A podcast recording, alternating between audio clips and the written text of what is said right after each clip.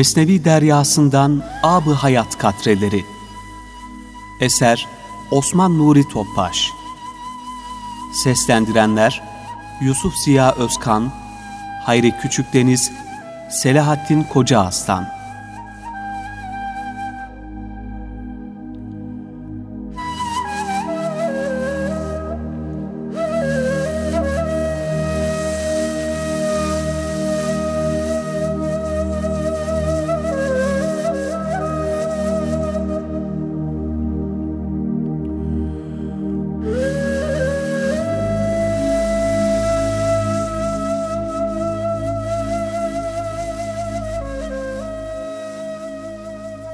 Gafletten kurtuluş.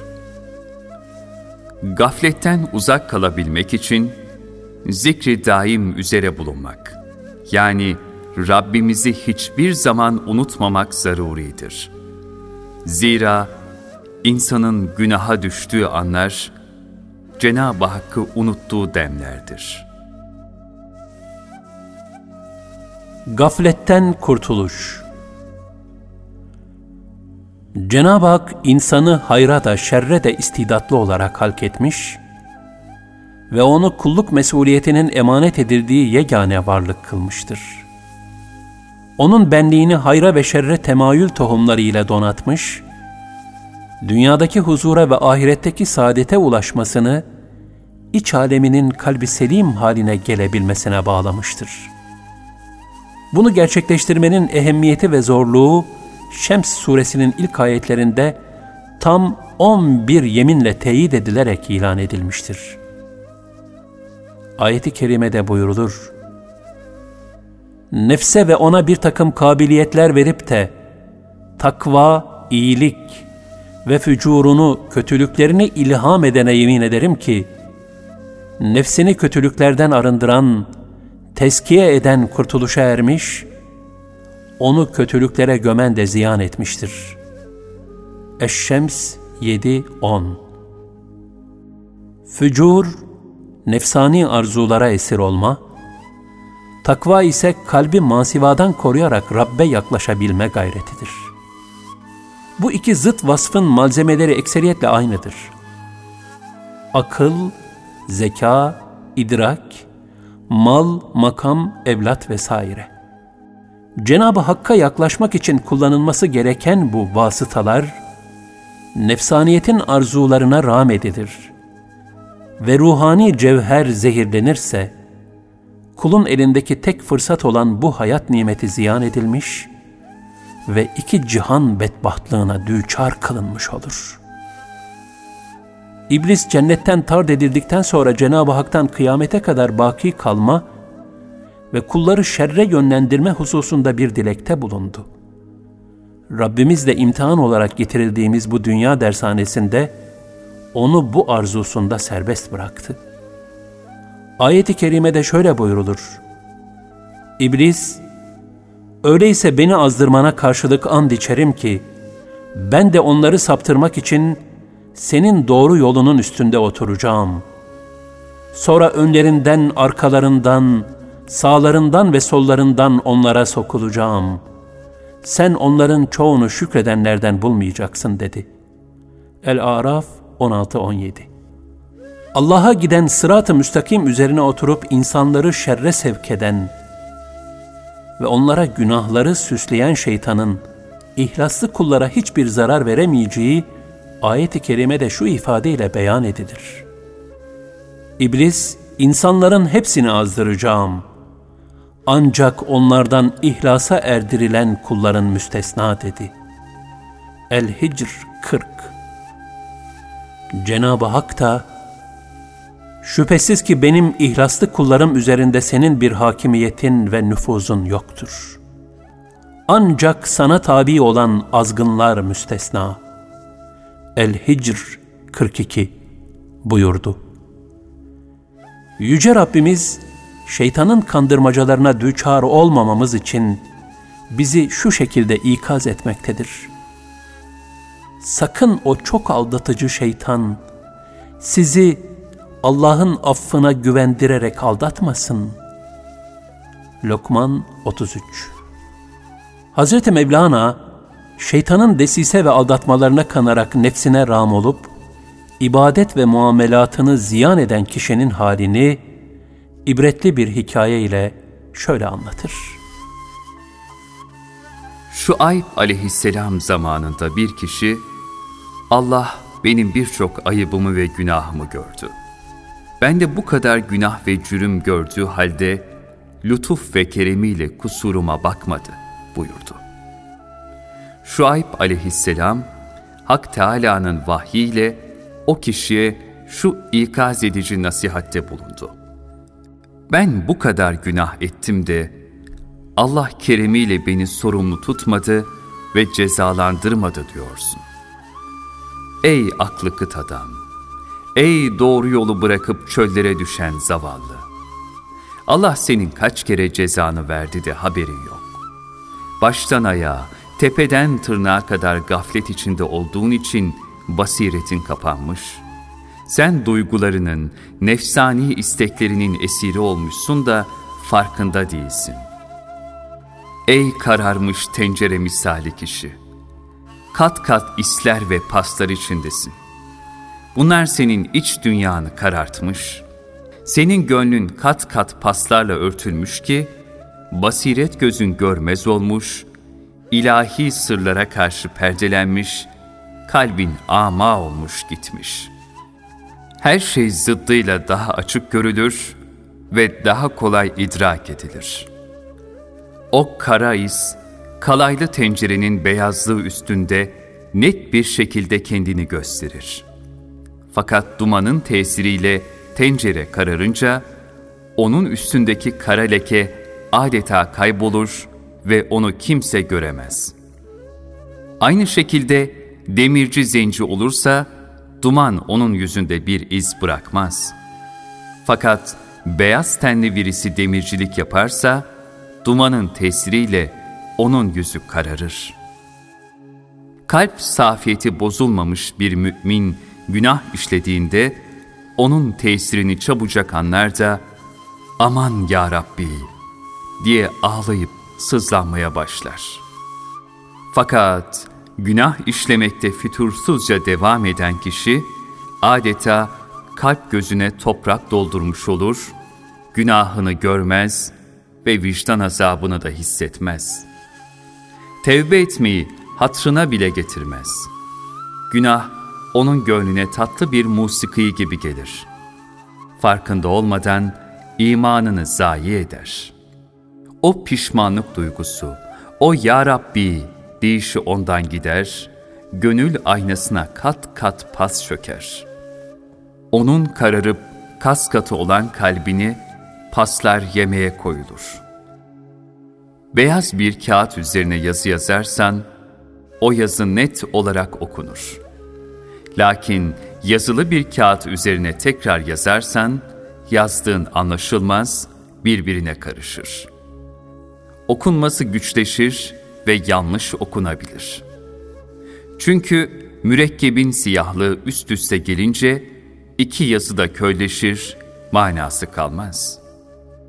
Eğer o kağıda üçüncü kere yazı yazarsan, onu kafir kalbi gibi simsiyah edersin. Öyleyse her çaresizliğin çaresi olan Allah'a sığınmaktan başka ne yapılabilir ki? O merhamet ve rahmet sahibi olan Rabbinizden hidayet ilticasında bulunun ki, devasız dertten yani kalbinizin kararmasından ve paslanmasından kurtulmuş olasınız. Şuayb aleyhisselamın ilahi nefha taşıyan ve kalpleri titreten bu sözleri üzerine kendine gelen bu kişi, istiğfar etmek niyetiyle, benim idrak edemediğim bu günahlarıma karşılık, ilahi cezaya maruz kaldığımın alameti nedir? diye sordu. Bunun üzerine Cenab-ı Hak Şuayb peygambere şöyle vahyetti. Ben suçları, günahları örterim. Sırları faş etmem.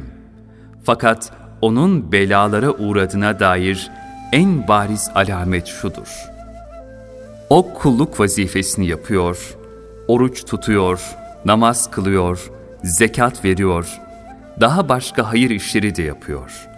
Fakat hiçbirinde zerre kadar bile manevi zevk bulamıyor. İbadeti şeklen uygun, kulluğu güzel ama ruhaniyeti zaafa uğramış. Kalbiyle bedeni bir ahenk içinde değil. Cevizler zahiren sağlam görünüyor ama içleri boş.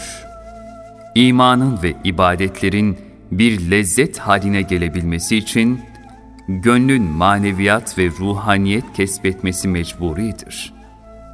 Çekirdeğin fidan vermesi için içli olması gerektir. İçi boş olan çekirdek hiç fidan verebilir mi? Cansız suret bir kalıptan ibaret değil midir? Şuayb aleyhisselam o gafil kişiyi bu ruhani nasihatlerle ikaz etti. Onun gönlünde peygamberin ruhani nefeslerinden ümit çiçekleri açtı. İstiğfar ederek kalbini Hakk'a yöneltmeye azmetti.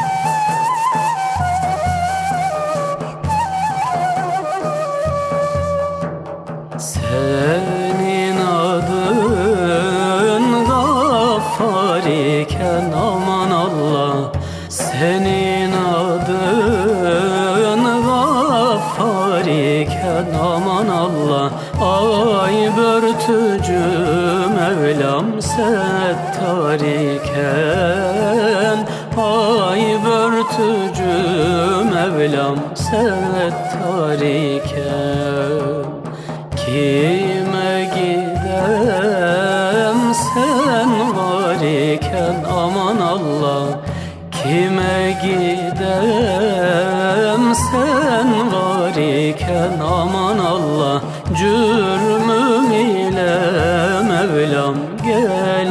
sana Isyan ile Mevlam geldim sana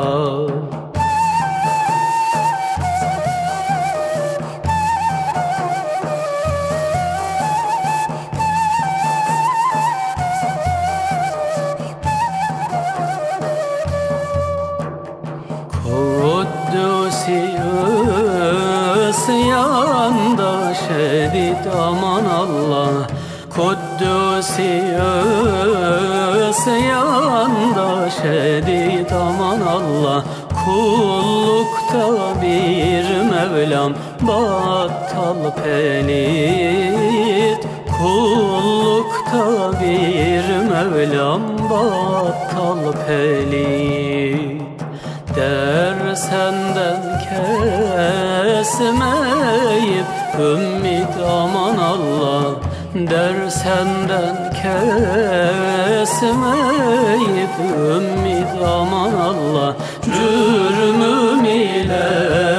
Mevlam geldim sana. Isyan ile Mevlam geldim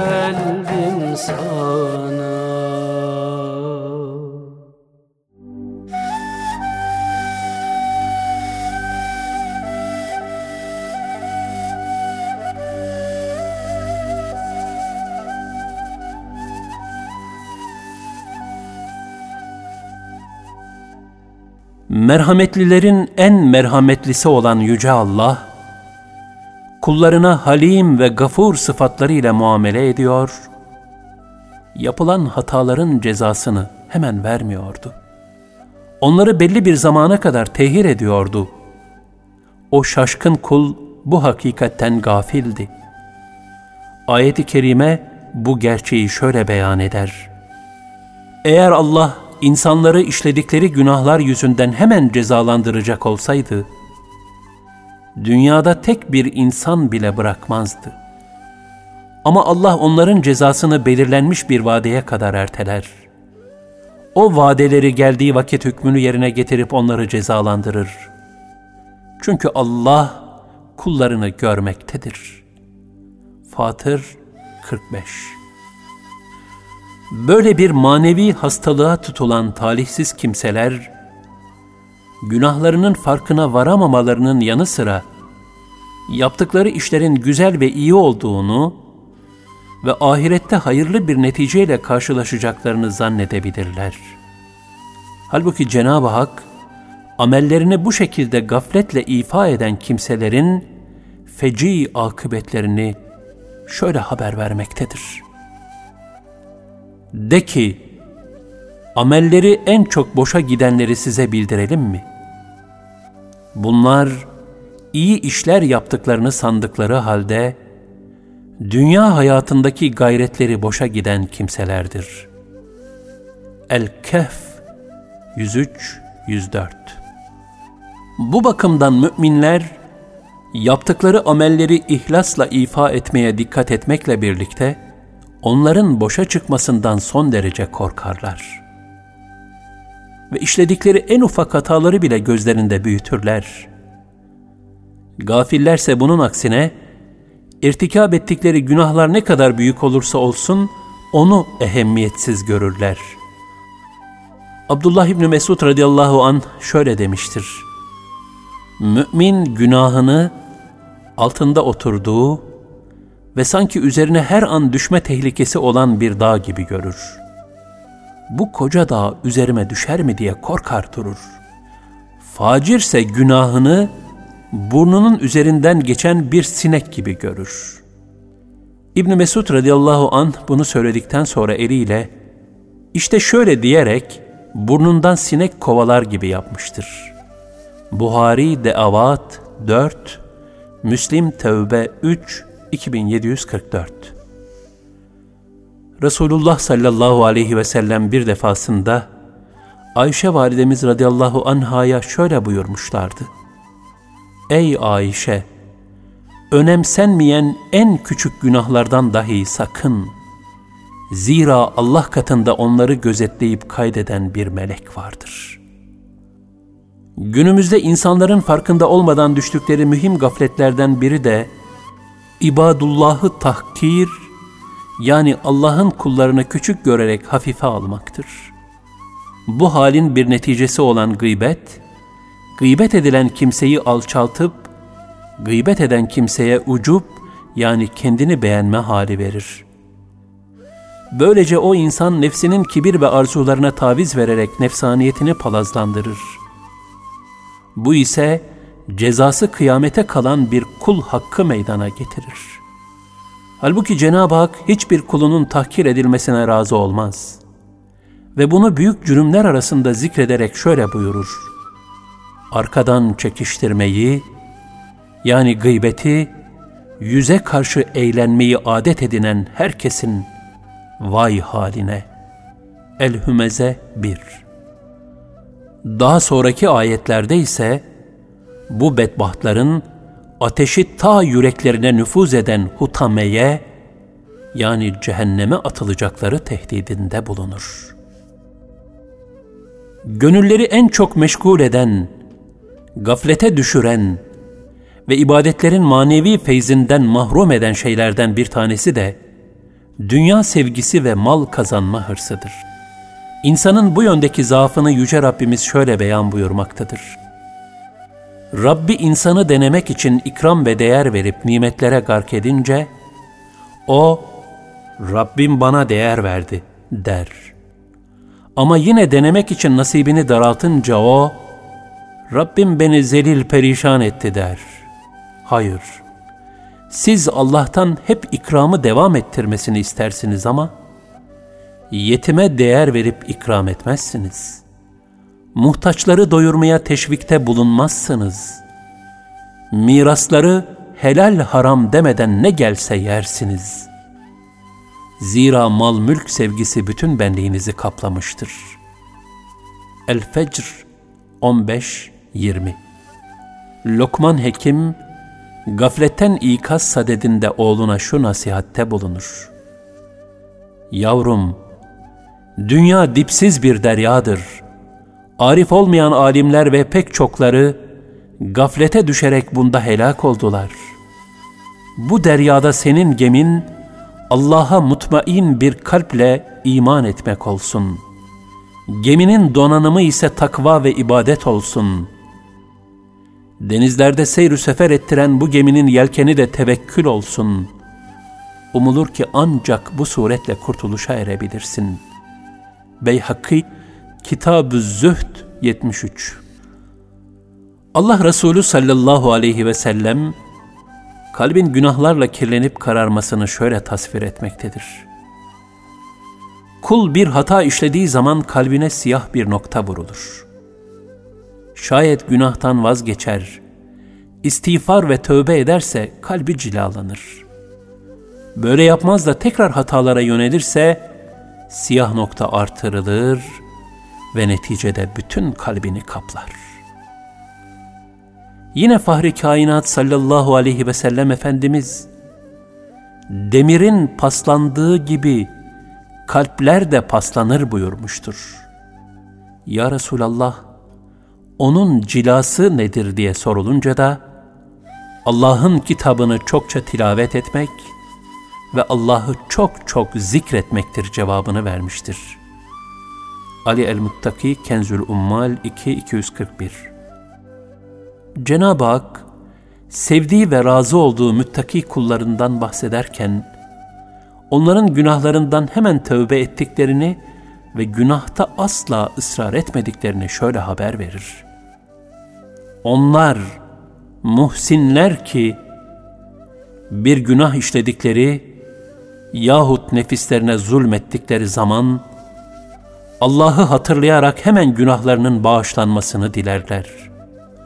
Allah'tan başka günahları kim affedebilir? Bir de onlar bile bile işledikleri günah üzerinde ısrar etmezler. Ali İmran 135 Gafletten uzak kalabilmek için zikri daim üzere bulunmak, yani Rabbimizi hiçbir zaman unutmamak zaruridir.'' Zira insanın günaha düştüğü anlar Cenabı Hakk'ı unuttuğu anlardır. Farkında olarak veya olmayarak işlenen günahlar ve gafletle yapılan hatalar, manevi merkez olan kalbin üzerinde manen pas tutmasına sebep olur. Neticede kalp körelir ve ibadetlerden haz almamaya başlar. Böyle bir hastalığa düçar olan kul, uykusuna mağlup olarak seherlerini ziyan eder. Bu gafletin neticesinde hatalarının farkında olmadığı gibi ellerini açıp Ya Rabbi, Ya Rabbi diye yalvarmaktan ve istiğfar etmekten mahrum olur. Bu sebeple Cenab-ı Hak Peygamber Efendimiz sallallahu aleyhi ve selleme ve onun şahsında bütün müminlere daimi zikri emretmekte ve bir an bile bundan gaflet etmemelerini istemektedir. Sabah akşam demeden, kendi içinden korkarak ve yalvararak alçak sesle Rabbini zikret ve gafillerden olma. El-Araf 205 Kul hayat güzergahında karşılaştığı bir kısım manevi sarsıntıları, tövbe ilacıyla hemen tedavi edip ihlasa sarılmalıdır. Nitekim Cenab-ı Hak kullarından sırf kendi rızasını kastederek ihlaslı ameller yapmalarını istemektedir. İbadetlerin manevi haz ve lezzetine de ancak bu yolla erişmek mümkündür. Ayet-i kerimede buyurulur. Resulüm, şüphesiz ki kitabı sana hak olarak indirdik. O halde sen de dini Allah'a has kılarak ihlasla kulluk et.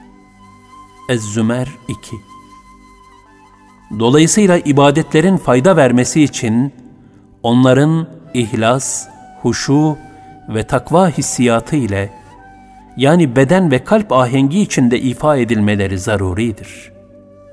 İçinde ihlas olmayan ibadetler, ruhu olmayan suretlerden, içleri boşalmış meyvelerden ve özü çürümüş habbelerden ibarettir.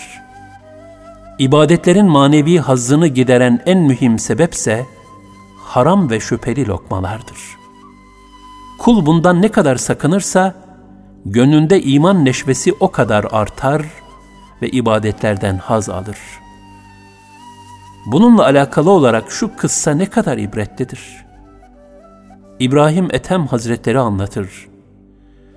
Bir gün Beyt-i Makdis mescidinde hasıra sarınıp yatmıştım. Gece yarısı olunca mescidin kapısı açıldı, içeri bir pir girdi. İki rekat namaz kıldıktan sonra arkasını mihraba dönerek oturdu. Oraya kırk kişi daha geldi. İçlerinden biri, burada bir kişi yatıyor dedi. Pir gülümseyerek, o İbrahim Ethem'dir. Kırk gündür kıldığı namazın tadını bulamıyor dedi. O sözü işitince, dayanamayıp pirin huzuruna geldim, selam verip Allah aşkına benim bu halimin sebebi nedir diye sordum. Şöyle dedi. Falan gün Basra'da hurma satın almıştın. Farkında olmadan yere düşen hurmaları kendinin zannederek heybene koydun.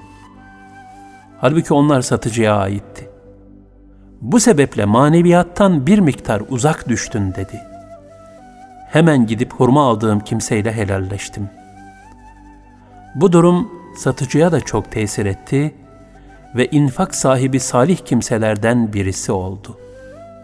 Feridüddin Attar, Tezkiretül Evliya 122-123 İbadetler ruhu besleyen manevi gıdaların yanı sıra, bir de vücudun maddi gıdalardan aldığı güç ve kuvvetle ifa edilebilmektedir. Bünyeye helal gıdadan ruhaniyet ve feyz aksederken, haram ve şüpheli gıdalardansa kasvet, sıklet ve gaflet sirayet eder. Kul hususiyle seher vakitlerini tövbe istiğfar ve zikirle ihya ederek, ayrıca seherin bereketini gündüzüne yayarak, bu nevi manevi sıkletlerden gönlünü arındırmalı. Yüce Rabbinin huzur tecellileriyle ruhani bir dirilik içinde semereli bir hayat sürmelidir.'' Cenab-ı Hak cümlemizi ihlas, takva ve rızayı ilahi istikametinde kulluk eden, ibadetlerinden lezzet alan bahtiyarlardan eylesin. Üzerimizdeki gaflet, sıklet, atalet ve kasvetleri kaldırıp, gönlümüze inşirah ve huzur hali ihsan eylesin. Amin.